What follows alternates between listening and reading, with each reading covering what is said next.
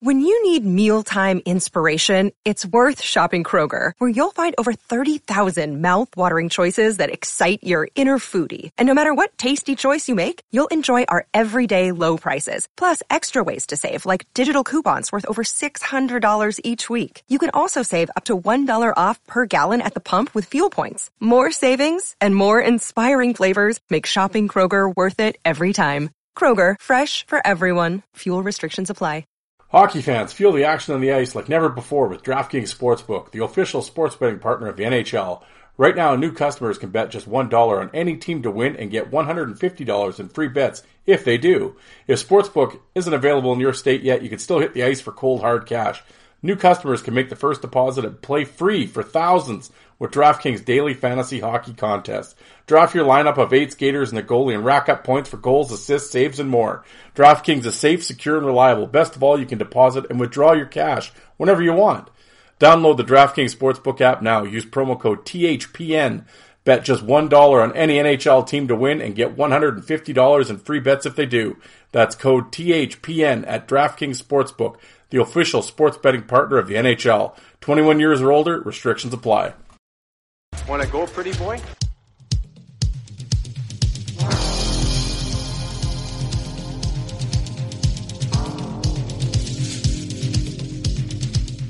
Two minutes by yourself and you feel shame, you know, and then you get free.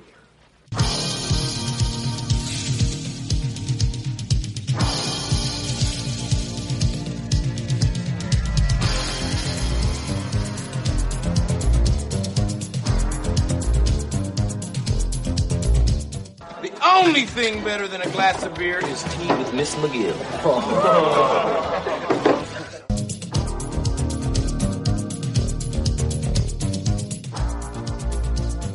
Hockey fans, feel the action on the ice like never before with DraftKings Sportsbook, the official sports betting partner of the NHL.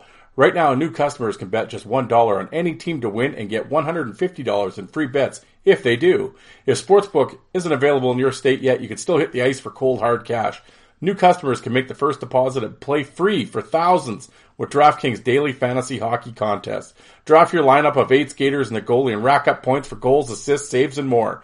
DraftKings is safe, secure, and reliable. Best of all, you can deposit and withdraw your cash whenever you want.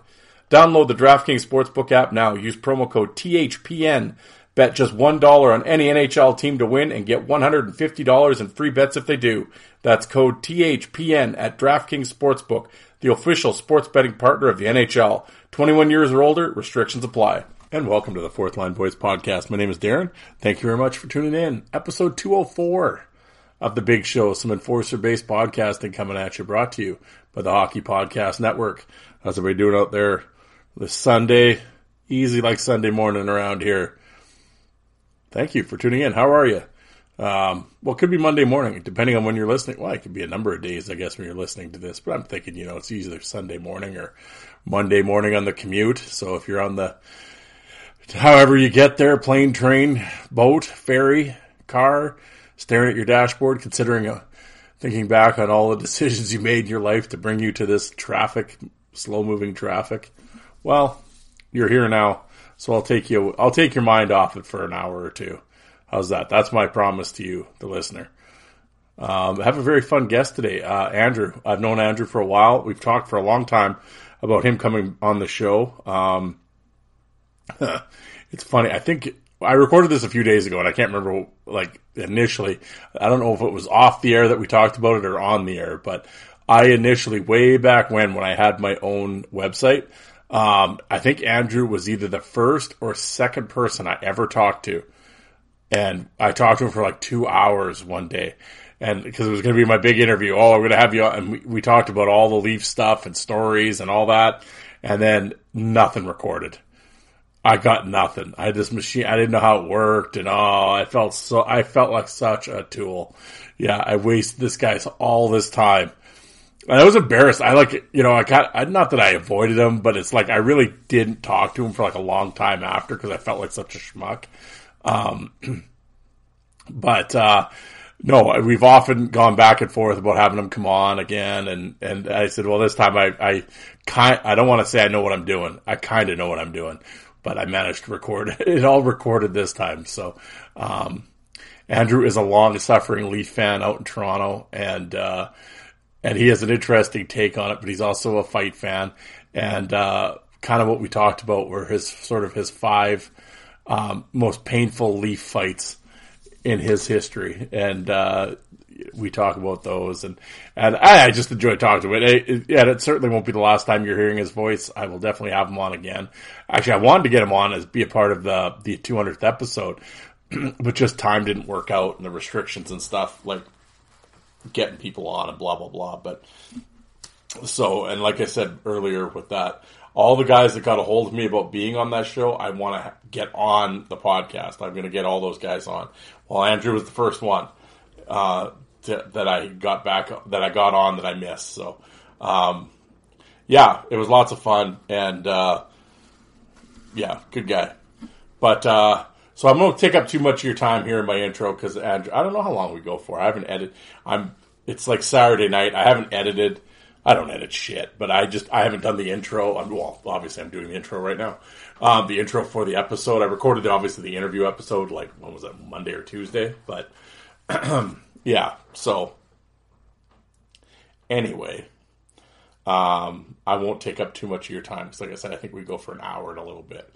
Um, but uh, said, a member of the Hockey Podcast Network. There's over 50 shows in the network. All the NHL teams are represented. So whatever team you're a fan of, there's a show for you. Of course, the playoffs ramped up now and ready to rock and roll.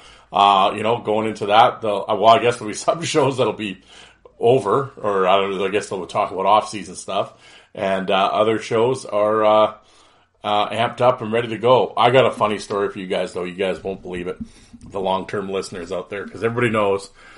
Um, and it's and I believe me when I say it because it's true. I have not watched hockey in probably um, at least a decade, more than that, probably getting close to 15 years. Um, so really, I mean, if it's on in a room or something, like if I go to my parents' house or a friend's house, I don't run out of the room screaming. I sit there, I'll watch it with them or whatever. But it's not on in my house. I don't actively seek it out. I don't watch hockey. So I don't know who a lot of these players are. I don't pay any attention. And I just see guys come across my Twitter feed or my social media. Okay. I mean, obviously I know who McDavid and these guys are, but you know what I'm saying. I couldn't tell you who the third line winger in Vancouver is. anyway, um, every year, my dad, my dad knows a couple guys, and they always do this big uh, hockey draft. And uh, and it's one of those like five guys in each box, and you got to take a guy from each box, and there's twenty boxes. It's one of those, and it's twenty bucks, and it's like a fundraiser deal, and you know they keep half the money, and the other half goes to whatever. Okay, the horseshoe hockey draft. We've been doing it for years. And so my dad, every because back in the day, like when I was a little kid, we used to do the drafts at his work and all that back in the old hockey draft days when everybody, you know, you one through 15, you know, each, we each pick a guy and then, you know, blah, blah, blah. Did those for years. So back then when I was 10, 11, 12 years old, I could tell you every guy in every roster. Now, no. So anyway, dad gets these sheets and he's going to help Dale out. Like I said, it's a fundraiser deal or whatever. So he hands me a sheet and he's like, yeah, pick, pick fill out one of these for Dale. And, I'm just like, I don't know who these guys are, so whatever. So I come home here, and like I said, it's pick one guy in each box, and there's five guys per box. Well, of course, the one box, you know, you'll take Ovechkin, and you'll take McDavid, and you take Crosby, just like the other million people that are in this draft did, right? But it's when you get down to like the next 10 boxes where it's like, who? You know, like I don't know who any of these guys are so I went on some website, some fantasy hockey website that had like projected scoring totals for each guy. So I just typed in the names of the five guys in the box and whoever they projected to be the most, I was like, all right, him. I just did that. And then I got to the one box and the only guy that I knew in the box was Tom Wilson. I'm like, well, I'll pick Tom Wilson because I know him and I, I like him. So that, that'll just be funny. Well, Tom Wilson had a hell of a year and I, and I'm pretty sure uh, he led. Well, I know. I'm not pretty sure. I know he led the the box that he was in in scoring. Well, I found out today there was 203 people in this draft, and it was all online. I did, I just gave my dad the sheet, and yeah, here you go, and whatever. Guess who won the horseshoe hockey draft out of 203 people? That's right, folks. Here we are. Yeah, so I for all your hockey pool needs, you let me know. I'll hook you up. Yeah, so I met. I don't know. So I went and looked. Well, yeah, out of 203 people, I was the only one that took Tom Wilson.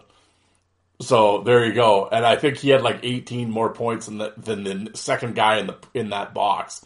So and I won by 15 points. So it was like, yeah, Tom Wilson basically won me the hockey draft. Because like I said, I think everybody else would have had, you know, Ovechkin and well, obviously, and whoever the kid is in Minnesota, Krilla or whatever, whatever his name is. I don't even not even going to pronounce it.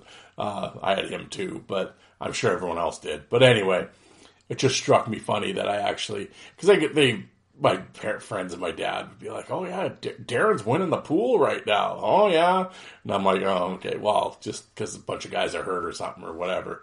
But yeah, I pretty much led. Actually, it's, it's funny. I think I pretty much led wire to wire almost. And uh, yeah, so I, I have to thank old Tom Wilson for bringing me home the victory. I don't know how much money I get. I, I should be around a grand, I think, though. So that's pretty cool. Pay for my. I got to buy a lawnmower and garden shit. So there we go. At least I won some money for the for the garden for the garden. Whatever. Hey, be, hey, you, you buy shit without using your own money. Why not, right? But so, what do they always say? Money won is sweeter than money earned. So uh, no, that was that was pretty funny this uh, today tonight when I found out that I won the horseshoe hockey draft, picking guys I have no, I, I can't even pronounce their names. The, some of the guys I picked. So there you go, folks, proving ignorance it truly is bliss. But uh, but thank you, Tom Wilson. Once again, thank you, Tom Wilson, for bringing for bringing home the gold for me. But um, anyway, what was I? Where's my intro going? Oh, we talked about oh for my off network friends. Yeah, everybody wants to hear about my hockey pool. Want to hear about my NCAA bracket next? Uh, of course, Olin Salem over there, Five for Fighting podcast, that mud show. Oh yeah, wow. Talk about slumming. He has John on. I can't. Well, I can't say too much. I've had John on twice. So what does that say about me? But John, the old commish from the hockey, the old hockey fight league, good dude. Uh, yeah, he was on with Alec, and actually, it a, it's a fun episode. Uh, they go back, it's basically just the East Coast Hockey League uh, in review, and they just talk about some of the different uh, fighters out there, and uh, and John, of course, knows a bunch of them from the WHL and really follows it. So, no, it's a really cool breakdown, and Alec and him do a good job. And definitely check that out. Like I said, uh, Alec, Five for Fighting podcast. Also, Five for Fighting on YouTube. Check out his YouTube channel. He's always uploading East Coast League fights from this year and last year. So, subscribe to his channel. That would help him out. I know it's not a big deal for you're on there just looking anyway. Just hit the subscribe thing. Boom, done. That's all you got to do. He'll help him out huge. So if you could do that, that would be tremendous. Also, Kimberly Lazino, Broadway, well, Carnegie Hall. Ooh, ooh, ooh. Joe Lazito. He's not a he's not at MSG. If you're down at MSG, yelling into the ticket window, "Where's Lazito?" He's not there anymore. He is at Car. He's moved on, folks. Carnegie Hall, the big wigs. That's Joe. I don't know what's gotten into Joe. All of a sudden, he's like, we don't hear anything from him. Now all of a sudden, he's throwing out episodes left and right. He's got another one coming out, I believe, tomorrow, and then or on Monday. I mean, he had one come out. Oh, he had to vote for his uh, his man cave. Yeah, it was the Islanders' biggest fan or whatever. And I think uh, we had to vote. I remember Joe was trying to. He didn't try to buy votes. Didn't work though. But uh, I tried, Joe. I voted for you. But uh, Coliseum Chronicles is Joe's podcast. It's a New York Islander based pod or enforcer based podcast. Tremendous back catalog. Vukota, Ewan, Strudwick, Asham, on and on. Joe does a tremendous job, and like I said, diehard Islander fan, and he's always putting pictures. He just moved into the house. He's got he's setting up his collection in the basement. Oh, it's game use gears. He's got shoulder pads and sticks and gloves and helmets. Like I say, it the smell it permeates through your phone as you're scrolling. Yeah, I had to get those alcohol wipes. I had to wipe the phone off after. Oh yeah, yeah. I had it was uh, yeah. I think I had Tommy Salo's uh, sweat off uh, on my phone after scrolling those pictures. But yeah, game worn gear Actually, Joe's got a really cool setup down there. He's got some cool shit. I would really dig it. I, if I'm ever in New York, I'm telling you, I'm crashing at I'm crashing at Lazito's. Yeah, Joe's look at Joe's just listened to this, going, "Really? Uh, who who said this? When is this happening?" Nah, don't worry, Joe. I'll give you the heads up. I'll let you know at least 10, 15 minutes in advance. Yeah. We'll, get some tickets there in the balcony at the Carnegie Hall. You know, I don't know who we go see. Cats, Rent. What what's hap- What happens at Carnegie Hall? It seems opera-ish. It sounds very opera-ish to me. I don't know. Pavarotti, Pavarotti, yeah, something like that. Joe's your hookup for it, though. Joe's for all for Joe's the guy for those that enjoy all the meats of the cultural stew. There you go. I'm just going to leave it at that. Joe Lazito. Give it a Lazito. All right, folks. Uh, I don't know even what I'm saying anymore. I'm I'm just giddy tonight. I had I had a bunch of beers with the old man and my brother. Saw the nieces. They were over. Had some pizza. Won a hockey draft. It was a good freaking day for Darren. I'm telling you. But it's late. It's like 11:37 right now. So I'm going to shut up and get into this. All right, folks. Here's my guest, Andrew, a long-suffering Leaf fan. Bear with him. Uh, but no, he's a good guy. We talk a lot of fights and stuff, and uh, all, it's always fun. And I definitely am glad he finally got on. And uh, like I said, it won't be the last time. But uh, thank you guys for tuning in. I hope everybody has a great rest of their well, the re- the end of their weekend, but enjoys their Sunday. And uh, if you're, if it's Monday that you're listening to this, let's attack the week. Here we go, game face, folks. And I'll uh, I'll talk to you guys on Wednesday. Thanks, everybody. All right, here on the fourth line voice, uh, my guest today, long time coming here. I've I've uh, I finally got him on the on the line. Andrew, how you doing tonight? Good, my friend. How are you? Very good, very good. Good to talk to you. Yes, uh, again. Hopefully, I I actually know how to record this properly this time. Yeah, man. We had a good chat two two three years ago, yeah. and uh, it's in uh, the he- heaven somewhere. It was, yeah. It's out in the ether. It was a tremendous interview, and uh, you told you told some great stories for me. No one else, just for me. But it was, uh, yes. I, have gotten, a, I've gotten. I'm not much better at this tech stuff. Not much better, but I'm a little better. So 200 episodes, you better be better. Yeah, I was gonna say, yeah, I should. I hopefully I learned something after 200 episodes. Yeah, that's right. But um, well, yeah, and again with the whole anniversary thing, and I wanted to get all these people in. Andrew is one, of course, one of the guys I wanted to get on, and ran out of time and whatever. But I made the vow that I'm. Well, I was going to get you on anyway, but I was like, I made the vow that I want to get all the guys that wanted to get on the anniversary show to record. So here we are. and I know right. with a number of different topics that we were we've uh, talked with different guys here. And your topic, as a long-standing uh, miserable Leaf fan, um, what, what what are we looking at here? What are we going to do tonight? Uh-huh. Miserable. Uh, remember, I told you earlier: tormented, scarred, tortured, abused, and most of all, dead inside. That's my uh, introduction description of me being a Leaf fan. But I mean, this year though, are you getting? The, are you setting up the parade route though? Is um, this the year? Here's the thing. Let me just give give you a bit of a backstory. Right. I've been a Leaf fan since I moved to Canada in '76. I've had a lot of heartbreak. Mm-hmm. The the highlight of my heartbreak was probably '93 when Kerry Fraser robbed us. Um, a couple semifinal losses in in 2000 and uh, in under Pat Quinn and I then the the the ones with um, against the Bruins, um, you know, several years ago, all our first round uh, where we've blown it, and I I just don't have it in me anymore. I just I just uh, the passion's gone. So after last year, I'm just hoping. I think they deserve a, a you know a, some success in this playoffs. I'm tired of everybody you know, mocking them, saying, you know, who cares if Matthews has 60 goals? You know, they're going to get blown out in the playoffs or they can't win a round. I really, for, the, for for me right now, I want to see them be successful for them. I don't give a shit about me anymore. I'm done. That ship sailed. If they win the cup now, I'll be so happy, but not like I would have been years ago. But they deserve a, a, to win a, a playoff series. If they lose the first game of the playoffs this year, I, I can't even go near social media. yeah, you wow.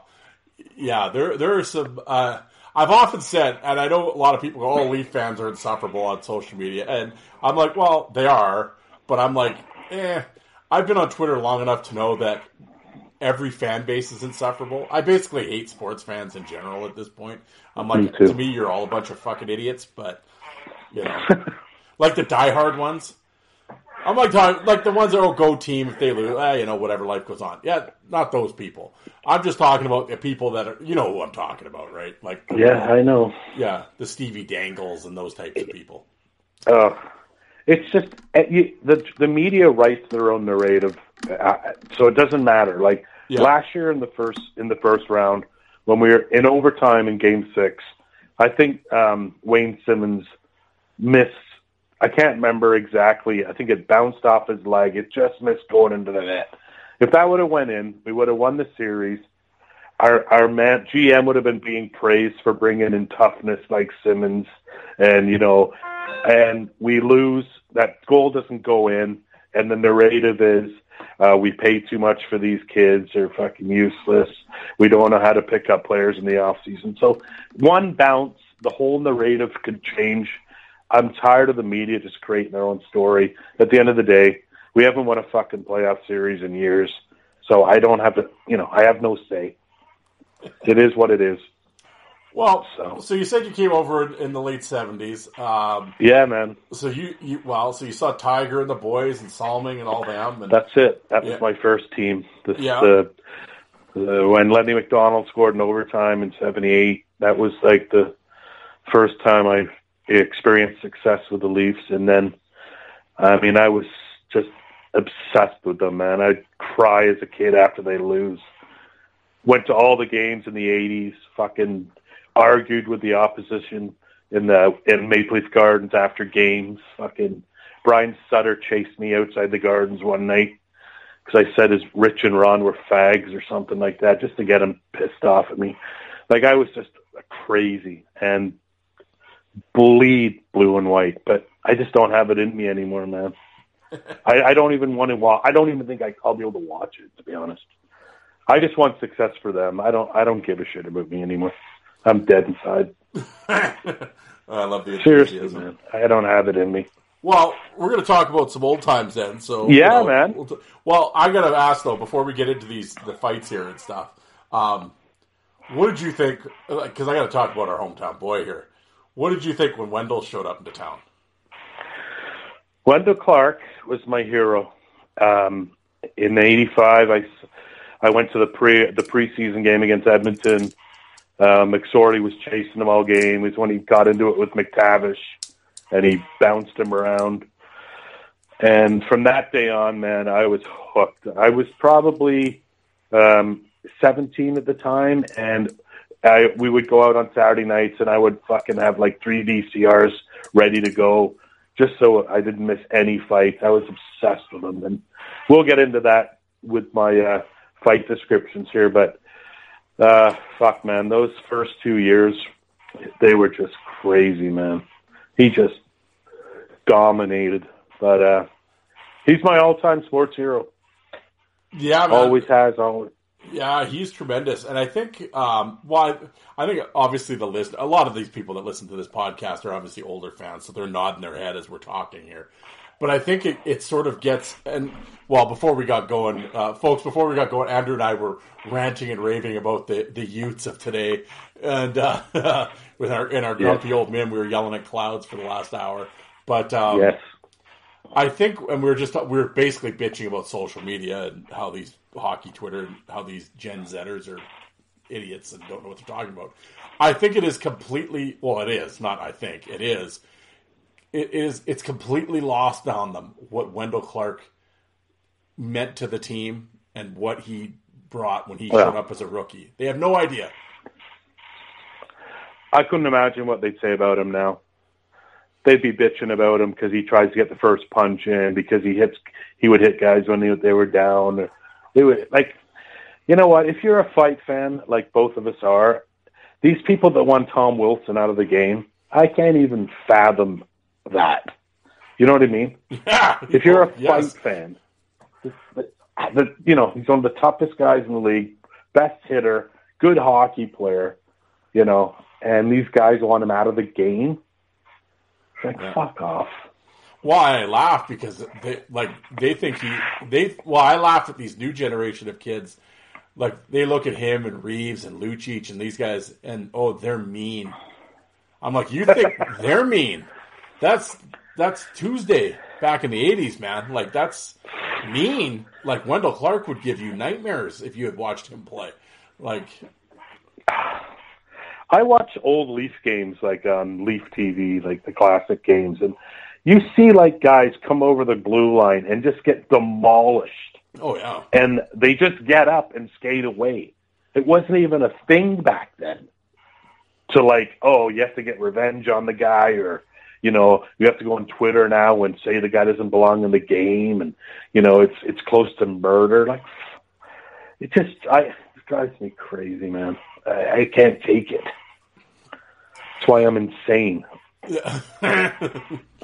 well, I yeah, well, believe me, that's what I was telling you, right? I, I said uh, I'll sometimes I'll sit down here and it's like, oh, I don't know what I'm going to talk about for tonight's episode. Oh, I like I said, I scroll Twitter for five minutes. I'm I'm revved up and ready to go now. Now I'm just re- I can yell about ten things now. These people just The- get, My biggest frustration these days is Pat Maroon. Listen, okay, you can't argue with him. He won three cups in a row. Yeah, There's guys like Jeremy Roenick that have never won a cup. You know what I mean? I get that. Pat Maroon's won three cups. Okay, he scored an overtime goal for St. Louis in the in, in the final. So I'm not going to downplay his role, what he meant to his teams. But I mean, enough's enough, man. This guy, he he sits there chirping every team because he's won three cups. There's you can't. There's no comeback for him, right? How do you have a comeback for? All he's going to say is, "You have, you know, I've won three cups in a row." But his fighting ability is the fucking joke. That guy thinks he's tough. Oh my god! Watching his fights, it's a disgrace. like I said to Alec, I said, well, what happened to him? Like I said, you go back about four or five years. It was actually he was engaged Yeah. and he would throw punches, and but now it's just like I'll just tie up and seatbelt the guy because he's obviously big and strong enough that he can just seatbelt people, and then just sit and laugh at him. and it's just like, yeah, well, that was like my la- that was last week's episode. That's what I said. They've turned fighting into a joke. It's funny. These kids It's come funny. on Twitter and rip and and, and blow smoke up his ass because he fights Chara. He fights Chara. He doesn't fight with Chara. He, he he ties rope around himself to Chara and just fucking turns his head away. Yeah. I ain't fighting him. Fighting him's looking him in the eye and throwing punches, letting go of his arm so Chara can throw back. Yeah. Anyway, I don't know. He bugs the fuck out of me, Well, but he's you start- can't argue with him. Well, he's starting to bug me too. I went in a rant about him already. Hell, I got, I, but I got, I got Steve MacIntyre mad at me for. Well, I, I had to, I had to be careful there. But uh, no, Yeah. Steve and I are. Cool. I would be too. We we talked about it privately. We're okay. But uh, I think he misunderstood where I was coming from. But uh, yeah, it was just like, but yeah, they just turned it into a like they've turned. I said they've met, even in 2022 they've managed to turn fighting into a joke now. So I don't know. Everything's Oh, yeah. funny now and whatever. And all right. Well, and they'll they'll do their best to remove fighting from history. They'll somehow have fucking these guys' names removed off Stanley Cups because they fought. You know, you know the power they have, right? Yeah, it's coming. I mean, you know, they're getting Yeah. rid of it in junior here slowly. So, uh, you know, but anyway, now that we've got everybody down in the dumps and ready to stick their head in the bins, let's uh, we get, we'll, we'll go back to a simpler. Although, well, now we're gonna we're gonna go to to what is it? The five five leaf fights that like crushed your spirit. We're really just just killing you tonight here. Yeah. No, I've had um, someone asked me one day the name the top five Leaf fights I can't watch, and I actually really enjoyed putting it together.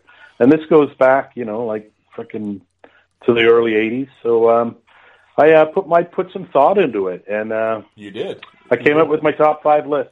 It's a good list. Um, Yeah.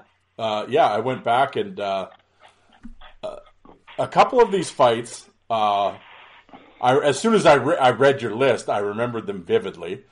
Uh, Clark Probert, I had to figure out which one. It, well, I'm here. I'm killing your list, but right off the start. But I had to figure out which fight you were talking about, and then uh, yeah, well, Wow. and then one of these. Um, I laugh because it's actually on my YouTube channel, and I completely forgot ever watching that fight. I'm like, all right, but uh, anyway, I, I got a bunch of other stuff I'm going to ask you, but let's let's get into this list of fights here. All right. So let so they're they're all on my top five are are not all for the same reason. Like my favorite Leaf getting pummeled. Uh, there's a reasoning behind all of them. But my number five, I'm going to start with number five. Uh, Bob McGill versus Louie DeBrusk, March 27th, 1993. Saturday night, hockey night in Canada, in Edmonton. Um, McGill was one of my favorite Leafs. Hey, listen, he wasn't the most skilled player, but he was one of those guys I love. Always there for his teammates, you know. Yep. And he lost his share of fights when he first came in the league. He was a kid. But on this night, man, he fought DeBrusk, and it it was over pretty quick as Harry Neale sums up the fights as he made DeBrusk made short work of McGill. But I think what was upsetting for me about it is watching him skating off to his bench. Like he was such a proud player, and like it's so hard to watch because he's trying to skate back to his bench on his own, and he broke his jaw, but his his steps were like he couldn't. He, his legs were done right. Yeah. But um, man, the DeBrusk, I think DeBrusk hit him like three times, but uh, he fucking belted him. But what's funny about it is somehow McGill manages to cut DeBrusk with the first punch of the fight. Yep. Well, I don't know what you think. Well, that yeah. Well, this is the fight I was talking about. This is actually on my YouTube channel, and I Yeah. completely forgot about even uploading this fight. But when I went back and watched it, I'm like, Hockey Night in Canada. Yeah, like you said in '93, I can guarantee we were, we were watching that live when that happened. Um, and uh, yeah, man, that's it. I, I like you, like you. I'm a big fan. Oh, I like both the guys, but I was a big fan of Bob McGill's. Um, I said he's one of those guys like him and like Todd Gill, Bob Rouse, Oh, guys like that aren't yeah. around anymore. Like just those sandpaper No. D man. They're not going to put up any point, you know, glassing out. But if you want to, like, they'll clear out the front of the net. If you're going to play fuck around, they'll, you know, if shit's going south, they're in there. You know, they can fight. They're the undercover kind of tough guys. Like, they'll fight anybody, and you know, and they can surprise people. And it's like, Sure, he, he he did surprise people. Like he when he moved to Chicago after the Leafs, he his fighting ability improved a lot. Like he beat the shit out of Kordic one night uh, in Toronto playing for the Hawks, and you know, I was pissed off watching it. But yeah, you know, when he the, his fights with Probert, he never backed down from Probert ever. Nope. The thing, the other thing that kind of hurt with the, just in that point with the with that fight with DeBrusk and McGill is the weekend prior to that is fucking DeBrusk beat the shit out of Berehowsky too on hockey Oh yes, on Hockey Night in. Canada in Toronto. So he dummies Berehowsky, which I mean isn't out of the realm. I mean Berehowsky couldn't fight. DeBrusk was like a heavyweight. And it's like, but and he kind of hangs in with him, but then he kind of at the end he gets gets pummeled at the end. And then of course seven days later, here we are the rematch. And, you know, and McGill's gonna stick up for his guy, and then he ends up getting his jaw broken. It's like holy shit, Louie DeBrusk is running Uh, through, running through the know- defense core of the Leafs here. A lot of guys wouldn't have got up off the ice. No. and, and him, watching him skate off is just like, you know, man, he's like the the, the you could just see the Leaf players deflated. Yeah. And the worst thing is, two minutes later, fucking Rob Pearson takes on Shayne Corson, and Corson beats the living fuck out of him within two minutes of the first fight. Mm. And uh, even the announcer says after the court, the Pearson fight, he goes, "Well, the Leafs are down two nothing in fights, but are up one nothing in the game, or something like that." And it's just like, all right, enough. I Yeah. mean, Corson rocked Pearson. Oh my god. Yeah, you just But- the, the air coming out of the balloon. Yeah. Uh, I just felt so bad for McGill, man. When I used to go to the games in the mid '80s, uh, one of my favorite things to do was watch him in the pregame warm up because he had this. He had all these whistles, whistling sounds, and he ran the the pregame warm up. Never said a word, but he had all these different types of whistles. So one whistle, uh, and all of a sudden the fucking players start, you know, skating counterclockwise, and then he would whistle again, and they all start, you know, doing two on ones. It was just hilarious watching it. I, I'd, I'd love to know how it originated, but I mean, he was so popular on the Leafs, man. Yeah. The uh Oh yes, what a time, what a time. All right. Well, okay. We got McGill and DeBrusk, number five. All right. So number four, this is Jim Korn versus Bob Nystrom, March 3rd, 1984. So just for a little history here. Jim Korn came over the Leafs from Detroit uh, near the 80, near the end of the 81-82 season. And I don't know how long he'd been with the Leafs at the time, but he, he fought Wally Weir in the penalty box in March 1982. And ah, uh, fuck, man, I was just.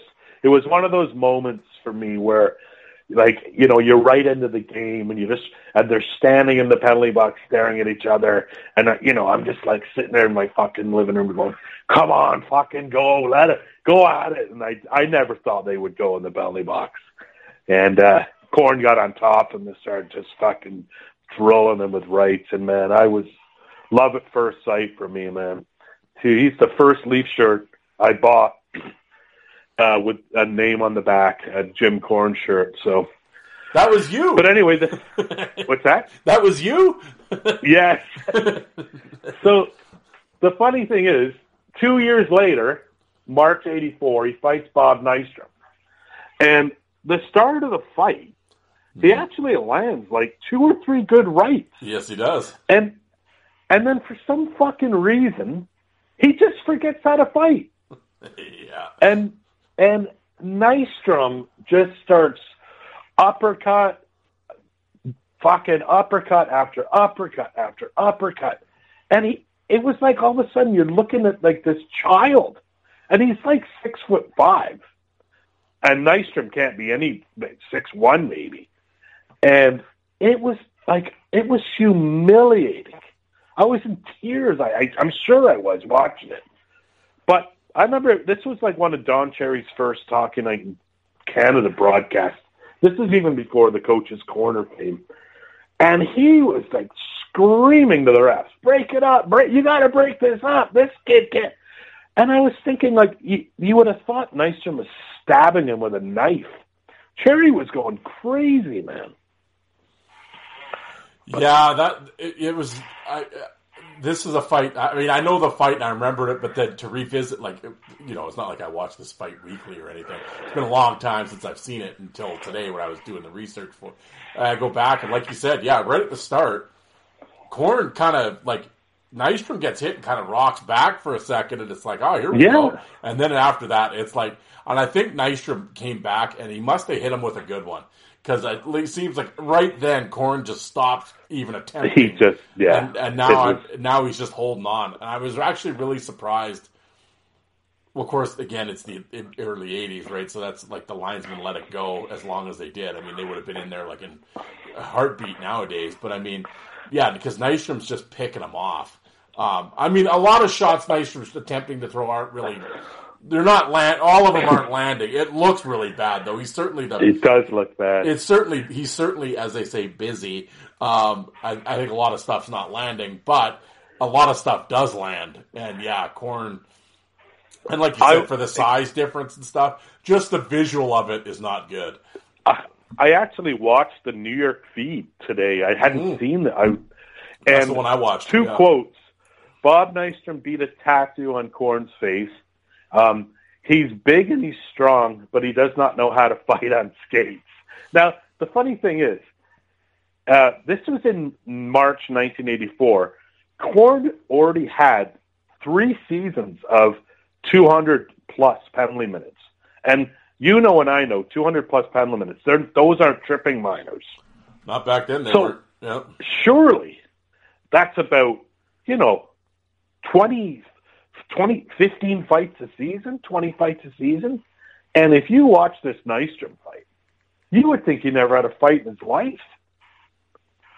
But yeah, I probably, like I said, I think I probably what, took my Korn shirt to bed that night and cried. I was going to say that was the end, uh, that was the end of the Korn jersey. I can tell you that. Oh, it was a it was a tough watch. And the thing is, Korn left the Leafs a couple of years later, and he was such a dirty prick on the Devils. And I just remember him coming to Maple Leaf Gardens one night, the night Kordic fought Troy Crowder, and uh, he was just such a gutless fighter. So now it's it wasn't as hard to watch now, but back then, man, I was fucking devastated, man. Fuck. But it's a worth a watch. Anyone listening tonight, watch that fight because Yep. you just like like you said, to the first two punches, I it was like Nystrom was like, "Oh my god, this is going to be a hard one." Yeah. But- and, then, and then he takes over. Yeah. Yeah. So my number three is Wendel Clark versus Harold Snepsts, March first, nineteen eighty six. Now, to explain myself, this isn't like the first two where one of my favorite players gets beat up. But what Harold Snepsts was just one of those guys, man, like he had a face only a mother would love, you know what I mean? And there's a couple of guys on each team where you just want your tough guy to just beat the tar out of. And there was something about Snepsts and Lee Norwood on Detroit that Wendel just he could just never like he fought Lee Norwood twice on the blue when he was on the Blues, and he just couldn't get going. Norwood would hold like just tie him down. But this night, when him and Snepsts went to go at it, I thought just Wendel was just gonna fucking like beat the crap out of him, and Snepsts actually knocks Wendel to one knee at the beginning of the fight, and Wendel comes back, but um, the linesmen come in and try to break up the fight, and Snepsts catches Wendel in the face while the linesman has a hold of him. And anyone who knows Wendel, anyone who's watched a you know a catalog of Wendel Clark fights, once the fight's over, he's as calm as anything, and he escapes to the box. But he was fucking raging after that fight, and it's a quite a funny scene if you watch the video of it because uh, Snepsts is laughing at Wendel after, and it's just making Wendel more crazy. And actually, when he skates towards the box, he yells "fuck off" to Snepsts. It was pretty funny, but just that porno mustache, his fucking hair. I just fucking couldn't stand him, man. It, it made me so mad watching it. Well, it's and it was so funny when you sent me that list and I read that on there. I started laughing because I that was one I knew that fight inside and out. That was on one of the original fight tapes way back in the mm-hmm. VHS days that I got, and uh, and I had to be like eleven or twelve years old, so I didn't really know who Harold Snepsts was. And Yeah. uh, like I'd heard the name, but I, it's just you know whatever. I hear the name. I didn't really pay much attention. But of course, he's fighting our guy, right, Wendel. And I remember Yeah. watching that same thing, and he's got and that Harold Snepsts. He looks like uh, what's like that old cartoon, like that Dick Dastardly from like the cartoons, and uh, just with the must, yeah, like you said, the must, and he's chirping Clark, and, Oh. Clark's- and you and you're and I, I'm just screaming at the TV, and you want Wendel to get a free arm and just catch. I him know. you know, and and, and I, oh, it's like I hated Snepsts, but he, again, Snepsts is one of those old timey, you know, Yeah. sandpaper D Veteran, guys, right? yeah. And it's just like it got like what we were talking about, like with the Rouse and the Gill. Like he was one of those guys, right? But it was just at that moment, it was like, oh, you son of a bitch! I wanted Wendel to kill him, and it was just he like, got the best of Wendel that night. I don't mean like in, as the far as the fight. He got the best of him emotionally, and Wendel was just fuming. The funny thing is, though, that the, the, the, the one highlight of it for me is when Wendel's skating, when Snepsts is skating towards the penalty box, Russ Courtnall skates by Snepsts and says something that triggers him because it totally takes Snepsts' attention away from what happened. And he turns around and he starts wagging his finger at Courtnall like to say, I'm going to fucking kill you. And I'd love to know what Courtnall said. It's pretty funny. Yeah. Right at the end of the clip. yeah, You really Yeah. should watch it. It, Yeah. it cracks me up, man. no, I know exactly what you're talking about, and it was just like, yeah, it was like, oh yeah, but it was one of those because the fight really wasn't anything, but it was just, it was one of those you just wanted Wendel to get him, and it was just, It- it, it was the classic. If it was like a movie, it was the classic good guy, bad guy, and it was like, yeah, It's a Saturday night, you know, and in, back in the, you know, the Chuck Norris division in Yeah. the mid '80s. I mean, there was like fucking ten fights a game, right? You know, it was always like against you know Kocur fighting Gill, Kocur fighting this guy, you know Brad Smith or fucking, you know it was just everyone fighting, you know Wendel fucking whatever. But oh man, I, where you just want to, you know, you know when you used to watch like a guy like Barnaby and oh, yapping, and you just say, "Oh fuck, I just want to see somebody fucking drill Barnaby." You know what I mean? It was one of them, but you know, good on Harold Snepsts. He got the best of me that night, anyway. I've never forgot it. Oh yeah, he got he so, got he got twelve year old me wound up too. I tell you. Yeah, I was yeah. so wound up. And man. it's so funny. Like if anybody mentions Harold Snepsts, or if I'm going through old hockey cards and I come across Harold Snepsts, that is the first thing image that comes to my head is that fight with Wendel Clark. Yeah, I, yeah. the guy played for hundred years, but in my mind, he'll, that, it's the Wendel Clark fight. You'll always remember him for that. I would love to see Clark and Snepsts watch that together. Yeah. Oh yeah, yeah, absolutely. You know, it, it reminded me of like Garth Butcher was another guy that just his look when he yep. was on the Canucks. Yep. You just wanted someone to beat the fuck out of him. And I remember Wendel did it twice uh, to Butcher. Um, I don't remember. I don't think it was the same game. It could have been, but he had that same look. So I, I just wanted to see him destroy Snepsts. yeah, yeah, But it didn't happen. No. And I don't think they ever fucking went near. He never never seen him again or played against him. I don't know. But you know, Wendel was great that way. The one thing I loved about Wendel was going to the games. He he if he scored a goal early and or you know, a couple points and the Leafs were either winning or getting blown out, he went cruising for it, man. That's what I loved about him. Heck, he enjoyed fighting. Yeah, I think so. Uh, yeah, it, and I enjoyed watching. Oh, absolutely. And I, he was just going to run around and start hitting, and then, and if and if you even came anywhere near him to debate the subject, the gloves oh, were yeah. off and you were in one. It was he wasn't giving you the choice, right? So, oh yeah, it was tremendous, tremendous. And he had a presence. Guys were shit scared of him. Oh yeah. So yeah. Well, that leads into my number two, which is probably one of my toughest sports moments of my life. So, Wendel Clark, Bob Probert, this was their second fight. Yep. October 17th, 1987. So Clark had two good seasons, 85, 86. Two, uh, 227 penalty minutes in 85, 271 in 86.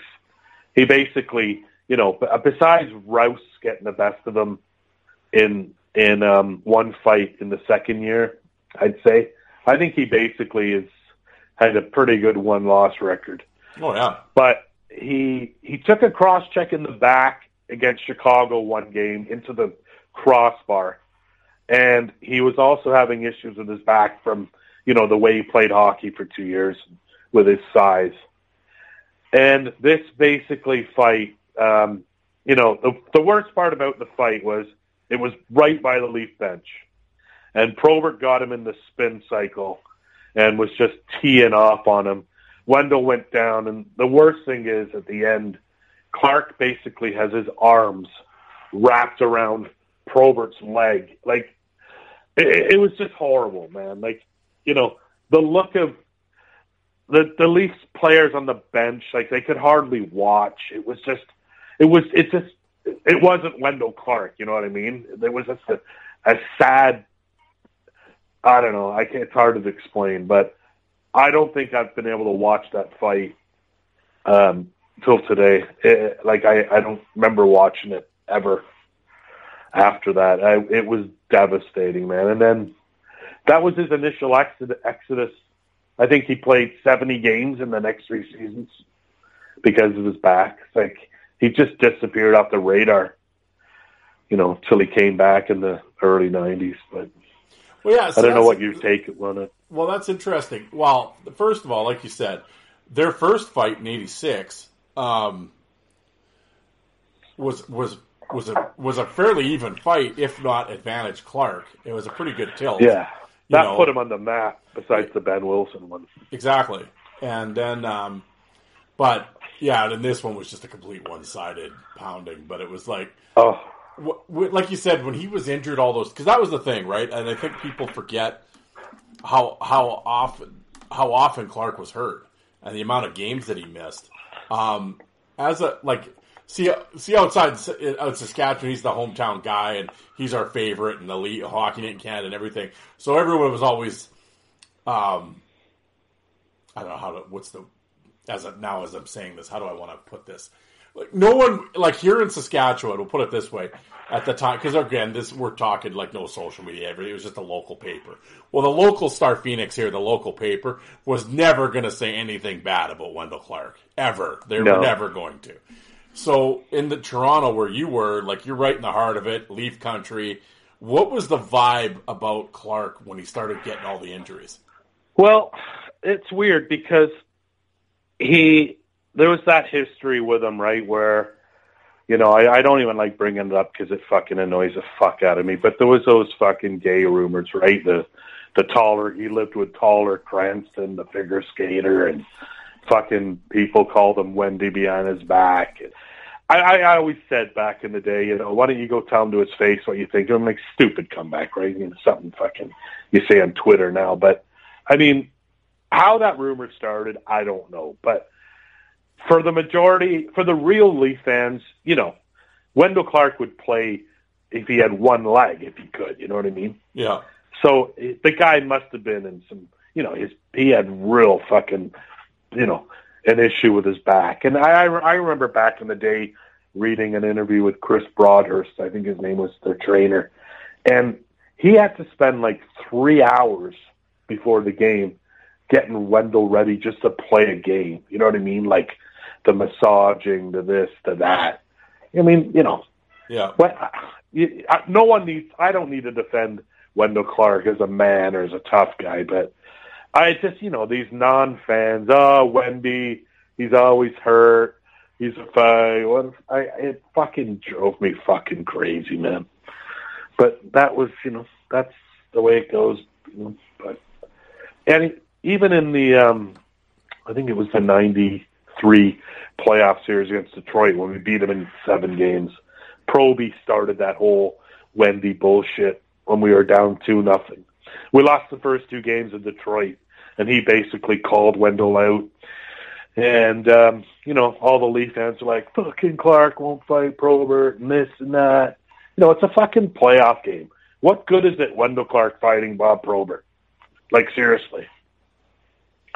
So, I don't know. I don't know if that answered your question, but it was tough. It was really tough, man. As a as a, a loyal Leaf fan who loved Wendel Clark, I I, I wasn't confident he was going to come back. So, but he did. he did. Yeah, Yeah. So you know, he and he actually he fought Probert twice in '93 um, in the Gardens and in the same game, and he did well on both fights. yeah, I remember him, you know, ripping, putting Probert's shirt over his head. He got a couple of good shots. And so, you know, he did well against Probert. I would say the four fights, you know, he won beat down by Probert, but the three, the, the three, I would give a slight edge. I'll probably get trash for this, but I'm going to go with uh, uh, Wendel with a slight edge on all three. yeah. You could. Yeah, So, but uh, what what what'd you think of Wendel in the Detroit and the Chicago uniforms? Uh, Uh, yeah, no. It's funny. I was looking at his hockey DB today randomly, and I I totally forgot he'd played in Tampa. And I looked at in hockey DB, and the first and second leading scorers in Tampa that year was Darcy Tucker and Wendel Clark. Yeah, I think Tucker had 47 points and Wendel had 46. What, I think So- Wendel represented them in the All Star game, if I remember correctly. Yeah, Yeah. Wendel was always a Cy Young Award winner, you know, thir- 30 and 13, you know, 30 goals, 30 and 13 assists. yeah, yeah. What, He yeah, scored 28 goals that year, something like that. yeah. Oh yeah. Well, I don't think Wendel could pass the assault across the table, but I mean, whatever. You gotta put, hey, put it, just put it in. That's the main thing, and he could do that. So, but yeah, he wasn't setting Well- anyone up. Yeah, There's a lot of guys my age that Wendel Clark's their hero, man. hmm He brought it every fucking night. I remember his first year in the league. He went to the All Star game, and his first shift, he fucking skated like from one side to the other, and I'm sure it was Mark Messier, and just fucking drilled Messier into the boards, and it was just like, you know, there was no fight, there's no hitting in an All Star game, but that's the way he was, man. Yeah, I can't remember what's the story. I think it's Sather. Sather pulled him aside and told him like, "You got to That's dial right, it, yeah. yeah, you got to dial it down, or you're not going to be in the league for very long." And Wendel just kind of, you know, oh yeah, yeah, sure, you know. And then of course Wendel talking years later, he's like, "Yeah, I kind of should have listened to him," but you know, Well, he he was on he was he was had tryouts for the Canada team Canada. Yeah. I can't remember what year it was, eighty eight or ninety one or something, and uh, he he was going to make it, and then they they played the U.S. in a preseason in a pre in a exhibition game, and Wendel fought Chris Nilan, and they say that that was his downfall. They were told not to get into it. You know, don't let you know what's Chris Nilan doing on the U.S. team. That just shows how bad they were back then, right? But um, yeah, Wendel bit, fought Chris Nilan. Apparently, got the bat, beat the shit out of him, and Sailor said, "Sorry, man, we we can't trust you on this team." So I never heard. I've never heard that story. That's wild. I Yeah. didn't know that. Yeah, it's in his book. yeah. Yeah. I, see, I haven't, I haven't I'll- read I'll his send book you- yet. Yeah. Yeah, uh, his book's shit. It's just watered down crap. I Wow. wanted some good stories, but It's like Domi's book is like that too. You know, it's like, you know, like Oh, uh, like so- uh, so uh. Rob Ray's book was kind of like that. It's like even Shawn Thornton's book was like that. It's like yeah, like they're okay. Like Thornton's book was okay, but it was just like I always want like some more OHL stories and some minor league stuff. And it's like, I mean, I get you're not going to talk about every chick you banged on the road. I'm not talking about that, but it's just like get some fight stories and stuff. But it's like these guys just don't want to get any on them, right? Like they just want to. They want to be Teflon and be looked at as good That's right. guys, and they talk about their charity work and all this. They, they might give one little PG story, and it's like, oh. But meanwhile, you know, if you sat down with beers with these guys, they Oh. can tell you stories for hours, right? And it's like, why don't you make a book like that? I always respect the guys that come out and like their books are like that, though. They just just lay it out there, just you know. I have a theory about that. I have a the- well, besides my favorite hockey book, um, where a player is actually open and, and tells great stories, is Sean Avery's book. I mean, I wasn't a big fan of Sean Avery, but you want to read a good, interesting book. This guy doesn't fucking hold back, man. He fucking just tells it like it is. Awesome book, man. And another good book is Brent Brantt Myhres' book. yeah, Um, that's a great book. But I always feel that the guys that need the money are the guys that write better books. So, you know, Yeah, that- Wendel's, yeah, I, I Wendel's actually, I done never, well thought, I never thought of it that way. Yeah, you're probably right. Yeah, yeah. And Domi's done well. You know, they've got money. But like Darren McCarty, he's another guy. His book was good. You know, he's kind of fell off the rails. Probert's book was great, but Brantt Myhres' book was amazing. So I kind of, and even Rick Vaive's book. Like I know, I'm not. Who am I to say? I'm not their fucking accountants, but I know Rick Vibe kind of struggles. And his book was actually very open and some great stories. And uh, I just think that you know, if you if you're if you're successful in retirement, why why why do you want to sit and you know tell maybe stories that might offend teammates or whatever, right? So it's just all vanilla, watered down shit. Well, yeah, well, So- because they want to come back to the alumni nights and play in the outdoor right, games. yeah, they don't want nobody wants heat in the locker room. I mean, I get it. I mean, I get it. I mean, I don't blame them, especially if you have the money. Like, why? You know, like why? I get it, but like, yeah, but as just as a fan from a selfish standpoint, it's like, yeah, well, I want to get this dirt, right? So that's like what I always say with this podcast when I'm interviewing players. I always tell them like, okay, it's not TMZ, I get it, but you kind of got to give the listeners something here. Like, not everyone was a good guy. Oh, tough guy, good dude, good guy, good guy. Okay, come on, you can't just keep saying that. You got to give us something here. But it's amazing the guy they just won't. Some guys will, No. some guys don't care, but other guys will. And like I said, I'm not saying you're going to run the guy down in the Walmart parking lot if you see him, but don't tell me you liked everybody you played against because I know you didn't. No. You know, it's okay right. to you, you don't have to hate him 20 years later, but at the time you did. It's okay to say that.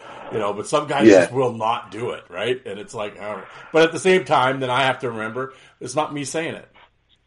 It's not my voice. that's I'm what- not the one that has to listen. I'm not the one that has to. I put it out there and have to live with it, right? So it's like I get it. So Sean Avery's book is incredible, but like Sean Avery doesn't give a fuck what anyone thinks of him. You know what I mean? well, yeah, it's because he's a jerk off. Yeah, He ripped coaches, teammates. Fuck, he went after everybody. Well, and that's and, And that's, that's why it. and that's He why he was out of the and that's why he was out of the league and got traded how many times because his teammates didn't even like him and the guy's a goof. No. but I mean, That's right. he makes a good book. You know, I haven't read it, but I mean, I've somebody I've had a bunch of people tell me it was good. So it's Yeah, like, awesome. but I can't stand the guy. Although I liked watching him play. I liked when he played because he's just like he'd start like he was entertaining, right? He'd start shit and everyone hated him. Like I like Barnaby too. I love guys like that. You know, and Yeah. like you can they can you can say what you want about Barnaby and Avery. Those dudes fought. You can, you can say whatever you want, but they fought. Oh, You know, and like Barnaby fought like heavyweights. I wasn't a fan of Barnaby, but how could you fucking rip the guy, man? He that guy was like he was game for anything, any size he fought. That guy was like a you know Oh, he yeah. didn't care about pain. Yeah, and the same thing with like Avery had a hundred and some fight. Like he had a fight. Like if you average it out, I think he fought every fifth game.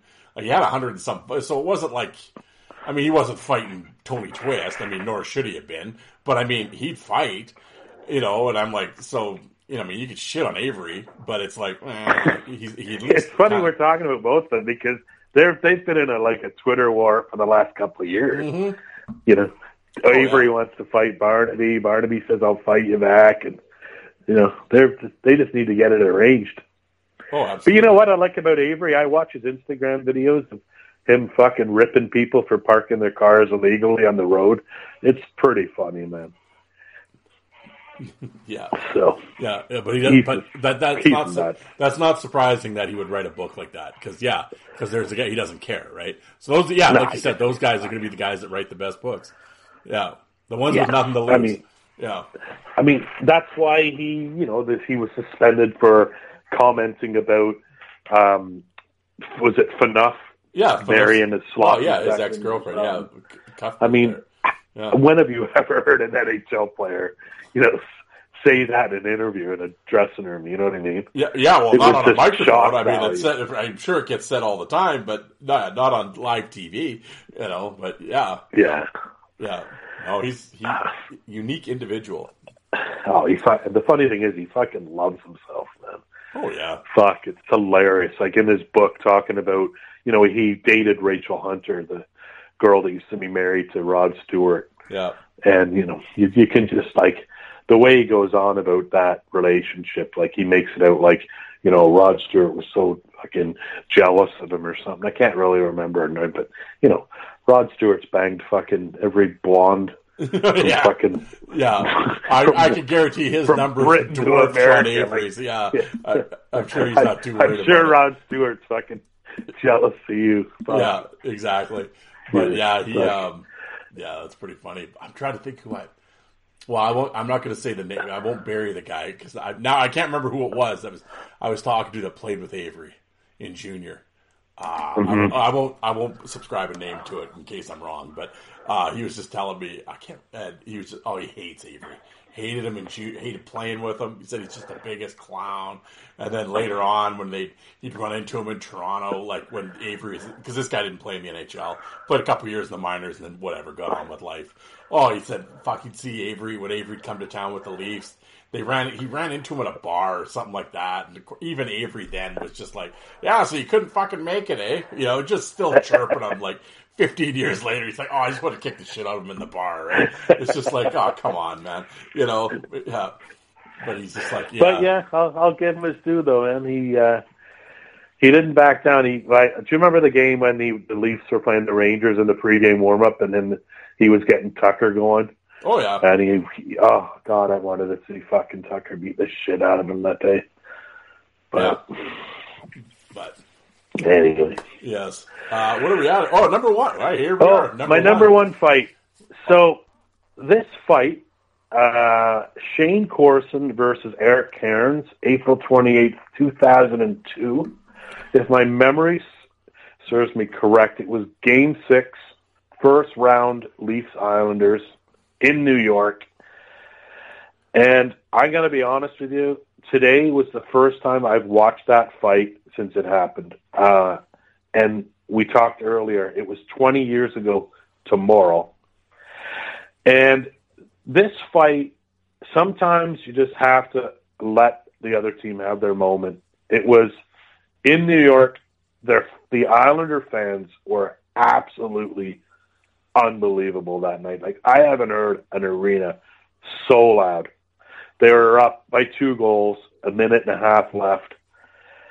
And it's not that I like I love I like Shayne Corson, awesome hockey, awesome guy, awesome hockey player, fought everybody. But you know, as a loyal Leaf fan who bleeds blue and white, just watching your guy just get fucking annihilated was so hard. I mean, Cairns is like six seven. His sleeve is rolled right up. His fist looks like the size of a fucking boxing glove. And I don't know what it was about Corson's hair, but every time Cairns hit him, like uh, Corson's hair flew, flew up like fucking two feet. So it was making the punches look even harder. And I mean, he just beat the piss out of Corson, and that was so hard to watch. And what was worse is that fucking weasel Shawn Bates is fighting Tucker right next to them by the boards, and I think Tucker, I think Bates got the best of Tucker, to be honest. If anyone's seen that fight, and then they both skate off the ice, the two of them, like waving their hands. It was like watching the Hanson brothers skate off in Slapshot with the fans going crazy.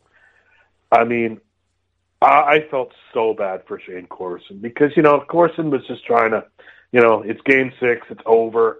I'm gonna fucking you know try and set some momentum for the next game, and fucking man, that was hard to watch. Well, and it's funny. I did not like. I remember the fight. Whatever. Oh, well, why Shayne Corson's fighting Eric Cairns, I have no idea. But it's a, well, it just shows the balls on Corson. But it was like uh, the thing I didn't realize about that until I watched that clip today, and I watched the. I, it's funny because I watched the Islanders feed of it. It's like a four minute thing, and I watched it. Bates starts that whole thing because he. Yeah. It's a blindside hit on Corson. He throws. Corson's That's not right, watching. yeah. If there's the puck's Yeah. nowhere around. Not that I have a problem with any of this, but the puck's nowhere around Corson, and Bates drills him. So Corson goes after Bates, but he kinda like he cross checks him and he's having words with him. But it looks like Bates doesn't want anything to do. Like they're not gonna fight. Like it's not like Corson dropped his gloves or anything. He kind of cross checks him and they're yapping, and Corson's sort of making his way to the bench or like you know whatever. While Tucker comes in and starts kind of punching Bates, and they end up fighting. So then, of course, Cairns comes over, and you can see Corson kind of starts it with him actually. Yeah, and he, and he he did, grabs yeah. Cairns and rips his own helmet off, and they start fighting. Well, I laugh because again, I'm watching the Islander feed. Well, the Islander feed's talking about how Tucker's spot picking because he's fought Bates, and then what is it? The game before he fought. Uh, I can't. I, don't, I can't remember who on the Islanders he had fought earlier. It was like some. Oh, J- Blake, Jason Blake, or something. Jason Blake, So he's like all these non-fighters that Tucker's beaten on. I'm like, did you guys mi- completely miss the the cheap hit that Bates threw to start this whole thing? This is why the fight's happening because Well- he threw he threw the shot on Corson.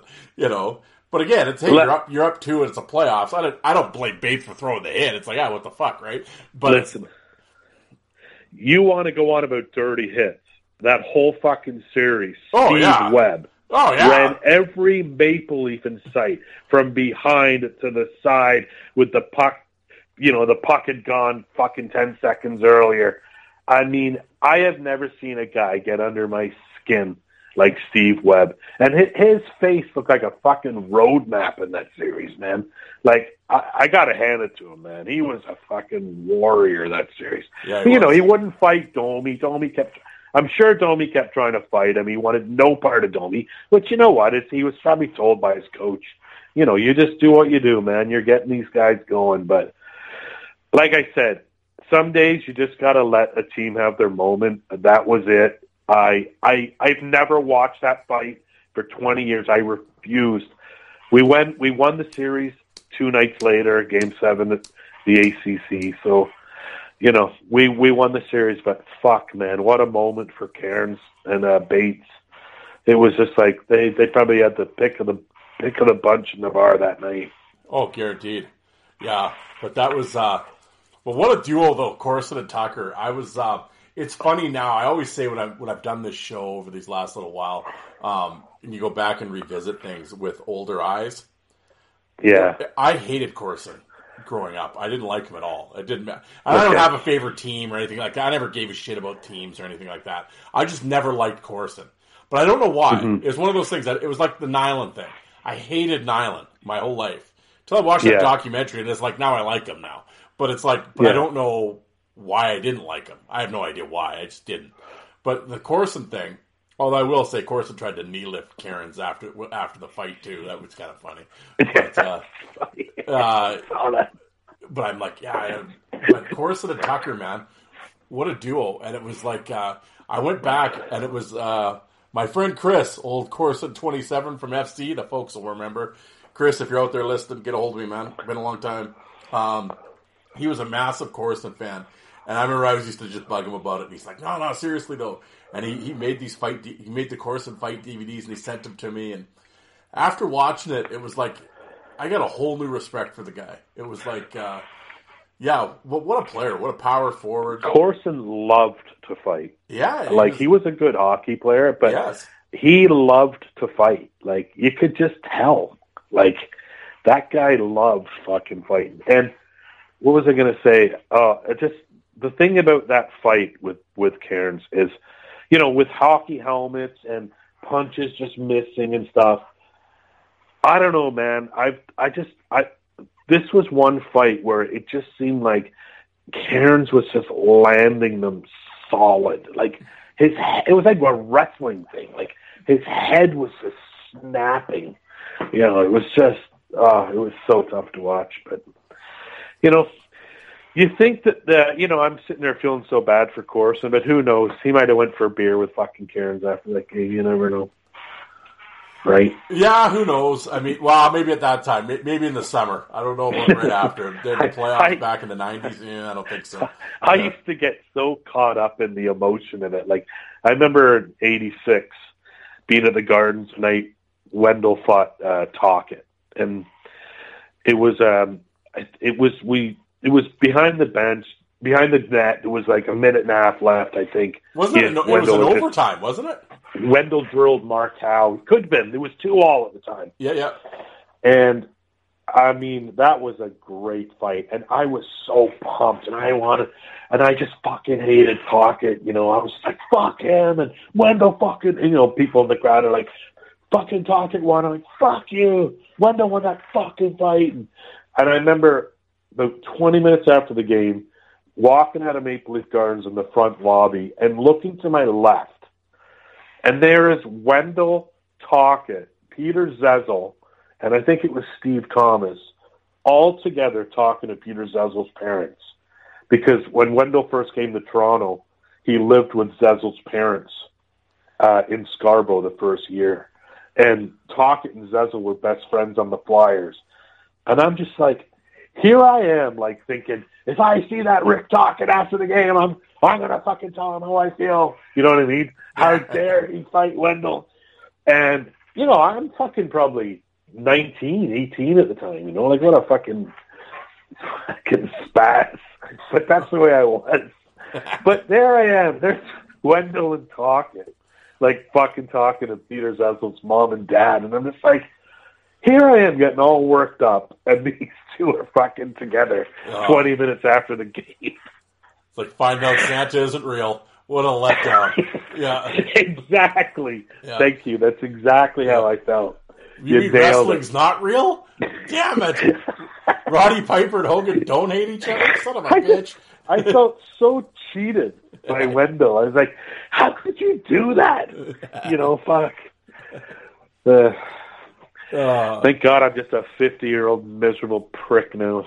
There you go. Well, that, that was a hell of a list, man. That was I was I was digging. It. I I want to thank you though for like yeah for coming up with this topic to go back and revisit those fights with something. Man. Yeah, man. yeah, it was, a pleasure. Yeah, yeah. No, it was funny. It was uh, to go back and to rewatch them. Like I said, you, you remember them, but you don't remember them. But it, to me, it was more. It wasn't just a fight. It was like. Oh, you realize how bad some of these announcers are. Like it's just like, oh my god.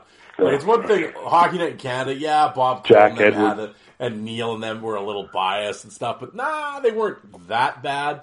But oh, some of these home, like oh, those Islander guys and their, you know, or whatever. It's just like, come on, Yeah. like you know. But I know. oh, but it's like watching um, the minor league fights. And I'm not talking like AHL, but like, you know, the the the league where the UHL maybe where the the announcers like some kid oh yeah, doing volunteer work from college yeah, and oh my god, he's just a nut one more left, one more left, one more left and you're like, is he watching the same fight? Like what the Yeah. fuck? oh yeah. Some, some of them southern, some of them Southern Pro League announcers. Yeah, it's the college intern that. Yeah, Yeah. He'll, he'll work for a you know a, uh, a sandwich and you know a coke or whatever. So he's doing the play by play and he's just losing his mind. And yeah, well, the, the way they call the game, I mean, it may as well be an inter squad game. You don't even know who the other team is. They never talk About I know. You know. Oh yeah, classic. He's getting his 15 hours volunteer work in to get his fucking grade 10 English credit. Yeah, exactly. Yeah. yeah. Oh, tremendous. Well, I was going to, yeah, well, I, I know we've gone here for an hour, so I won't keep you for too much longer, but um, I know you were out and about on the scene uh, back in the day when we were talking about Corson uh, loving to fight and everything. I'm trying to I'm Yeah. trying to relive some of the the old conversations that we had, but I can't remember now. I'm getting them all mixed up. Was it you that told me? Were you there to witness the Shayne Corson bar fight? Was that you? No, that wasn't me. Oh, I know in Barrie he had a lot of fucking bar fights, and he was from Barrie, but apparently it, the the stories are legendary in Montreal on Crescent Street there. And him and Cordic and Mike Lalor, they were all rookies, and Momesso and I can't remember who else it was, but there was like Chelios. There was like five or six of them, and they were just fucking a nightmare to deal with. But no, my, my favorite story is um, J- John Cordic. He was my favorite all-time fighter, and oh, I used to go yeah, to that was. I was gonna say, did you ever run into Cordic? Do you have any interactions with him? yeah. I got some great couple good stories. So Okay. I John Cord when John Cordic was on Montreal, I remember seeing him beat the fuck out of Rich Zemlak on Yep. Quebec. Yep. They had brought him up to fight uh, Cordic, and Cordic just beat the fucking piss out of him. And I think I, there was a nightclub next to the Maple Leaf Gardens, and we used to go in there after the Leaf games. It was called PM Toronto. And one Saturday night, it was like near the end of the night. It was like fucking, you know, one thirty in the morning. I was pissed, and it was kind of quiet. But I look over in the corner, and there's fucking uh, John Cordic on his own. So I'm fucking go over there and I, you know, I say hi, how you doing, John? And he was like so happy to talk, right? And um, we were talking fighting and shit, and I was uh saying who who who do you hate the most in the NHL? And he was like, oh fuck. He goes Basil McRae, and I go, oh I fuck, like I seriously hated Basil McRae. He was one of those guys that just like you wanted to see him get pummeled in a fight, but he just never ever like you couldn't get the best of him. I don't know what it was, but I I said to him "Jo- like John, I fucking hate that guy, and I said in fact, I think he played for Dallas at the time, maybe Quebec, but I said. um I, the, I said Dallas is in town next week, and, and John Cordic looks at me and he says, "Listen, if he comes into this bar after the game, can you just tell him I fucking hate him?" And I was like, "Sure." it was so weird seeing a like a, a an NHL player tell me that. But um, a couple years later, he, he's dealt to the Leafs for uh, Russ Courtnall, and my uh, best friend buys me a Cordic shirt for Christmas. Twenty-seven Cordic on the back with the captain's C. and it, the, the the C was the the funny part, right? You know. So, um, Cordic's on Toronto now. We're playing Quebec. It was the night he fought. Um, oh, what's his name? He played for St. Louis and then Quebec. A blonde guy he was a good fighter. Um, law. He played for Boston too. Uh, Oh, Kimble. name. Kimble? Darin, Darin Kimble. Yeah. Yeah. So after the game, I'm in PM Toronto, and I'm sitting there with my buddy having a beer at a, a stand-up stool like table, uh, the tall table, and my left shoulder taps, and I turn to my left, and there's Cordic, and because my I got my Cordic shirt on, right, two Coors Light in his right hand, and he hands them both to me, and he's like, "Wow, man, I love your shirt," and I turn to my left to get the beers out of his hand, and he sees the C. You know, and Daryl Sittler, right, big captain of the Leafs, number twenty-seven, and Cordic's the twenty-seven, and I swear to God, he fucking laughed for like fifteen fucking minutes. It was so funny. He just found it hilarious. So I always remember that night, man. It was hilarious. Yeah, man. But- I, I was a huge Cordic fan. I love Cordic. And what a sad story. Oh, I loved I mean, him. what a sad story. And it was like, I know. you know, and, And- it- and you know what the real shame was with the thing? I mean, everybody looks back now and, oh, that was a brutal trade, Russ Courtnall. Yeah, you know, whatever. Everyone's a genius with hindsight. They also forget at the time you needed toughness back then. But Cordic actually, it's too bad he kind of, you know, he had all the uh, the uh, the issues and everything. But Cordic was a decent player if they had just left He him was a alone good and player. let him play, right? Um, Yeah.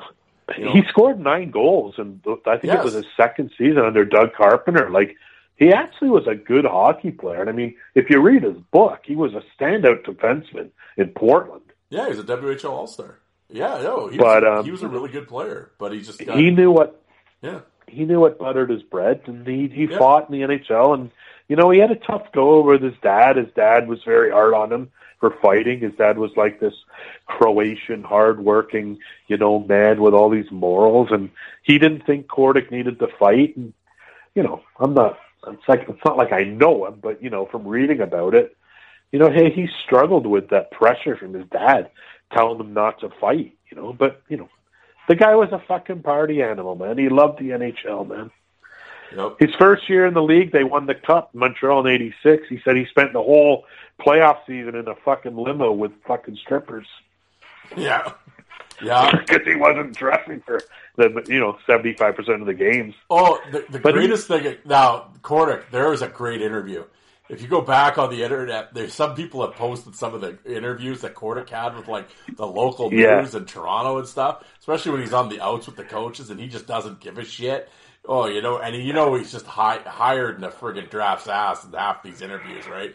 But- Oh, I know. and just like saying whatever. It's just like, oh man, it's funny Oh, at the, it's funny, but at the same time, it's kind of, it's really sad too because you're just watching the guy just self destruct, right? It's just like, oh man, Uh, he was a coach's nightmare, man. He Oh, really yeah. was. yep, yep, But but you know what?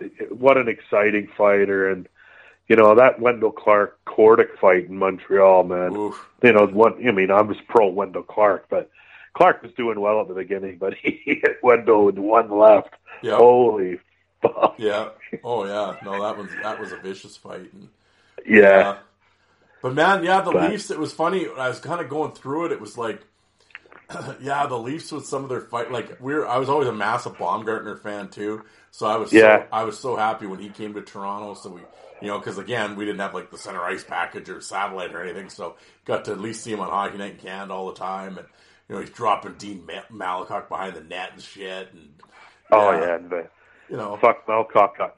He had a tough game. That that didn't he? Someone else beat him up too. yeah, he did. Yeah, I, I still couldn't believe he got up after the Baumgartner punch. I was like, wow. But know? uh, my favorite Leaf fighter of all time is Todd Gill. I don't. I just loved him, man. I mean, I loved Wendel. I'm not. Don't get me wrong, but Todd Oh, Gill Todd Gill's was just such an awesome middleweight. Yep. And there's another guy, man. He loved to fight. he just was fucking throw with both hands. Doesn't matter who who the guy was, what size, and he had some pretty good victories, man, in the NHL.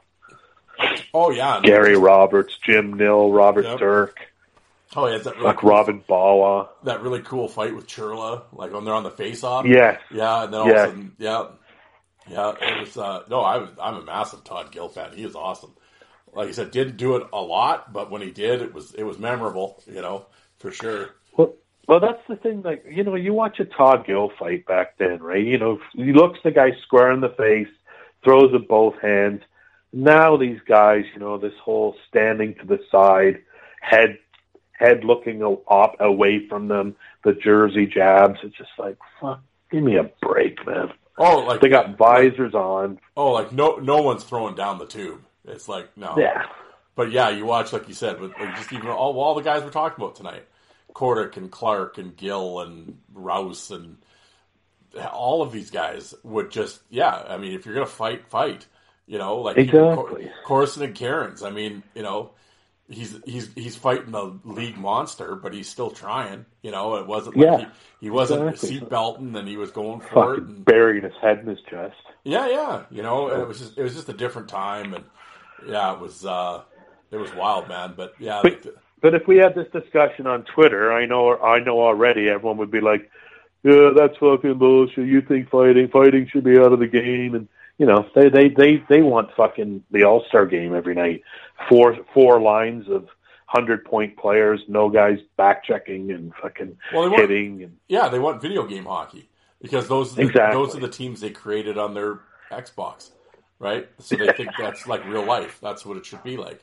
I said, meanwhile, Like- back in my Sega Genesis days, I was stacking up the meatballs so we could have fight after fight, you know. But these kids are like, oh no, I, I got to get like eight guys with hundred points or something, you know. It's like, yeah. you know, like when you when they create a player, they're trying to score. When we created players, it was so they could hit and fight, you know. So it was just Well, you know what you know what Jennifer Botterill says on Hockey in Canada. What are we trying to? sh- What are we trying to play? What are we trying to do to our young young fans? You know, they Oh, can't see this. Yeah, everything. Yeah. Meanwhile, it's like I always laugh with that with the whole notion that violence doesn't sell. It's like what world do you live in? It's like the more violent. I'm like all the games this year or any the last few years that have had in the regular season that have had, had any buzz around them have been what the revenge games. Yeah, Yeah, exactly. and it's like, and why? Because of the possibility of something happening. I mean, yeah, of course, violence sells. I'm like, this idea that it doesn't is ludicrous. You know, I don't watch hockey anymore. I, I No, can't. I- I'll watch highlights on YouTube. years.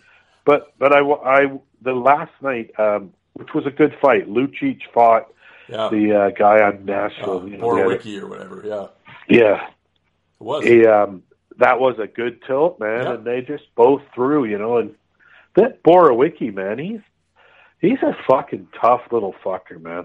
He is You know, Yeah. fuck. in today's age. Yeah, and you know, and Lucic I've been following since junior. Oh, you know, and I I love He's Lucic. You know, oh yeah, and it was, um, but yeah, it uh, yeah, it's just a different time. But like I said, well, like I said when we were talking, right? I think we at least we grew up in the right era. We saw that we saw the good stuff anyway.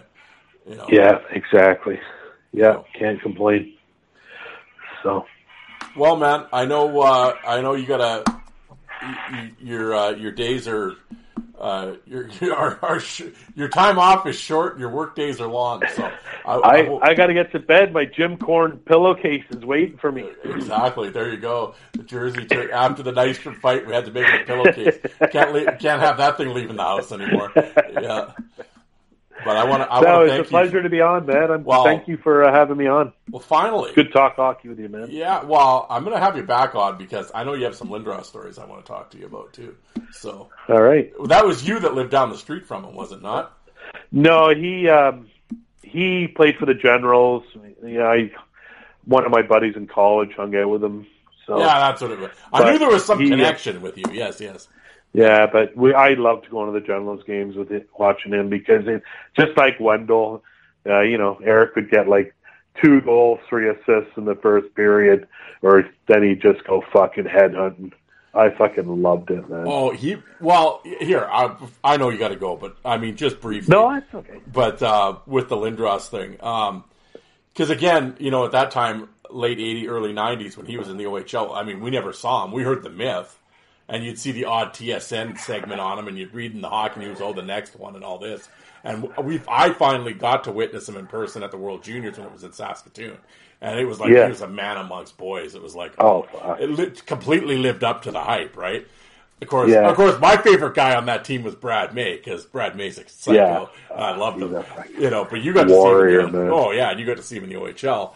Um, when when how, I mean, well, you were sort of describing it right then. How dominant was Lindros Oh. in the OHL? Like it would just been ridiculous.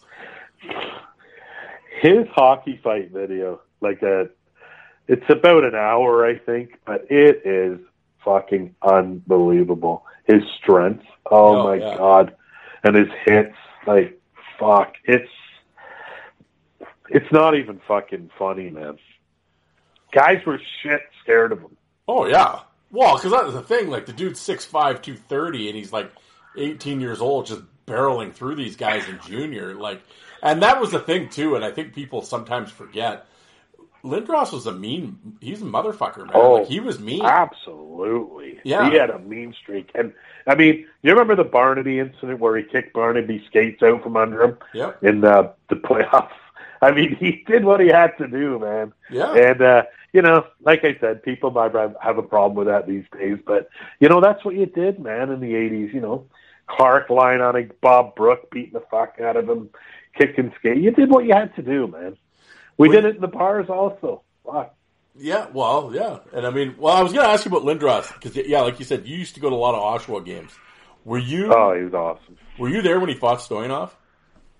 No, I wasn't. He's I- not the guy that played with the Canucks. Yeah, yeah, yeah. He was the first round pick of the Canucks. He was sort of Yeah, labeled like the Bob there, no. Probert of, but because that's the fight everyone talks about. It was like guys, that was like the kingpin matchup of the Ontario Hockey League, and like, Really? no, well, and like there's no video of it or anything, but it was just Yeah. like, it's like oh, because Stojanov was supposed to be awesome back then too. I've seen some of his stuff, and he was awesome in junior, but uh, It's funny. I, it's not even on his fight video that I. I don't remember where I bought this fight video from. Somewhere in the states, but he he had a couple junior fights on it, but not that's not on it. No, there's no, there's barely any Lindros Jr. fights. There's a couple when the TSN used to do like the game of the week, and I mean, yeah, like Tony Yeah. Yob and you know, like his fight with Tony Iob. Yeah, and the stuff. Sue, uh, Chris Simon. yeah, like, but other than that, it's like, yeah, like I don't, I can't remember how many fights he had. Like I don't know, I, he probably had about ten fights a year. Like it wasn't like he was fighting forty times or anything, but I think he had about ten or fifteen fights. But I know one of them was Stojanov, and everybody talked about that. But I've never, and I know he fought Bonvie too. I have a picture of that, but I've never seen the Oh, fight. do you? Yeah, I have a, a picture from the newspaper of him fighting Bonvie in North Bay, but I've never seen the fight. I don't think it's out there. No way. But that'd been interesting too, watching him fight Bonvie. Yeah, I saw a couple of good Brett Lindros fights in Oshawa when I think Brett Brett played. Um, he played on a line with David Ling in King for, in Kingston, and um, them two were a fucking piece of work, man. Holy shit! But uh, he, he could fight Brett. He was fucking great. Well, I th- yeah, he was, and I, and another thing. Yeah, it's too bad with the head thing and, and stuff like Yeah. that. But he was a, he was a really solid junior player too. Like Yeah, Brett he Lindros was. was. really good. I mean, people, Yeah. you know, they kind of make fun of him now or whatever. But I mean, no, no, the guy was solid, man. Yeah, He fought. He fought Eric Cairns in Yeah. preseason, won the Rangers, and I think he fought Kocur. he fought Langdon and Paul Nick- Laus, and Langdon, yes, Yeah. Paul Lawson, beast. Yeah. Well, and like I Oh, remember, I remember watching an interview with Eric, and they were, and he was saying that was the problem. He was telling Brett, like, why are you fighting these guys? Like, don't, because he's only like 19, right? He's like, you're not ready Yeah. to fight these guys. Like, these guys are killers, man. But he's trying to make a name, right, and whatever. And it was just like, yeah. And I think he had had his bell rung in the one fight with Langdon or something. Then I think he ended up fighting Yeah. Or whatever, and it got it was worse after that. And it was just like he was just fighting. He's just fighting heavyweights that he shouldn't have been But fighting. I mean, but back then, that's what you did, right? Like, a, Yeah. you look at a Cam Neely, a Brendan Shanahan, a Brad May. You have to fight your first couple seasons. Wendel Clark. That's you, that's what you do, right? Back then, yeah. Fuck. Well, especially when that And was I your think they that was your enjoyed it. rep. That was your rep, and I- and even for him, it would be even harder with the last name, right? Now you really Yeah. got, now he's really got to live up to shit, you know. And it's just like, You know, and he's so and the thing is they're so big. I mean, it's one thing with you know, it's one thing with the guy's 6'1", 210. All right, you know, whatever. But all of a sudden, the dude's 6'5", 240, built like Zeus. It's like, well, okay, well, you know, now you really got to fight. You know, so yeah, it exactly. Was too, it was just too bad. Well, you know, with both of them, what happened. But I mean, with Brett especially, you know, with the yeah. career cut short that he had. But but it, but yeah, solid OHL player that I think people forget about. He was. Yeah, but. uh Anyway, man, that's uh, I really appreciate you taking the time tonight to come no on. Problem, that was man. great, and we'll definitely Yeah. have to do this again because I know you got Sure, stories man. for days, and we'll uh, we'll we got more shit to talk about for sure. All right, my friend. Good talking to you. You too, man. Take it easy. All right, take care, boss. See you, Thank man. you. All right. Bye.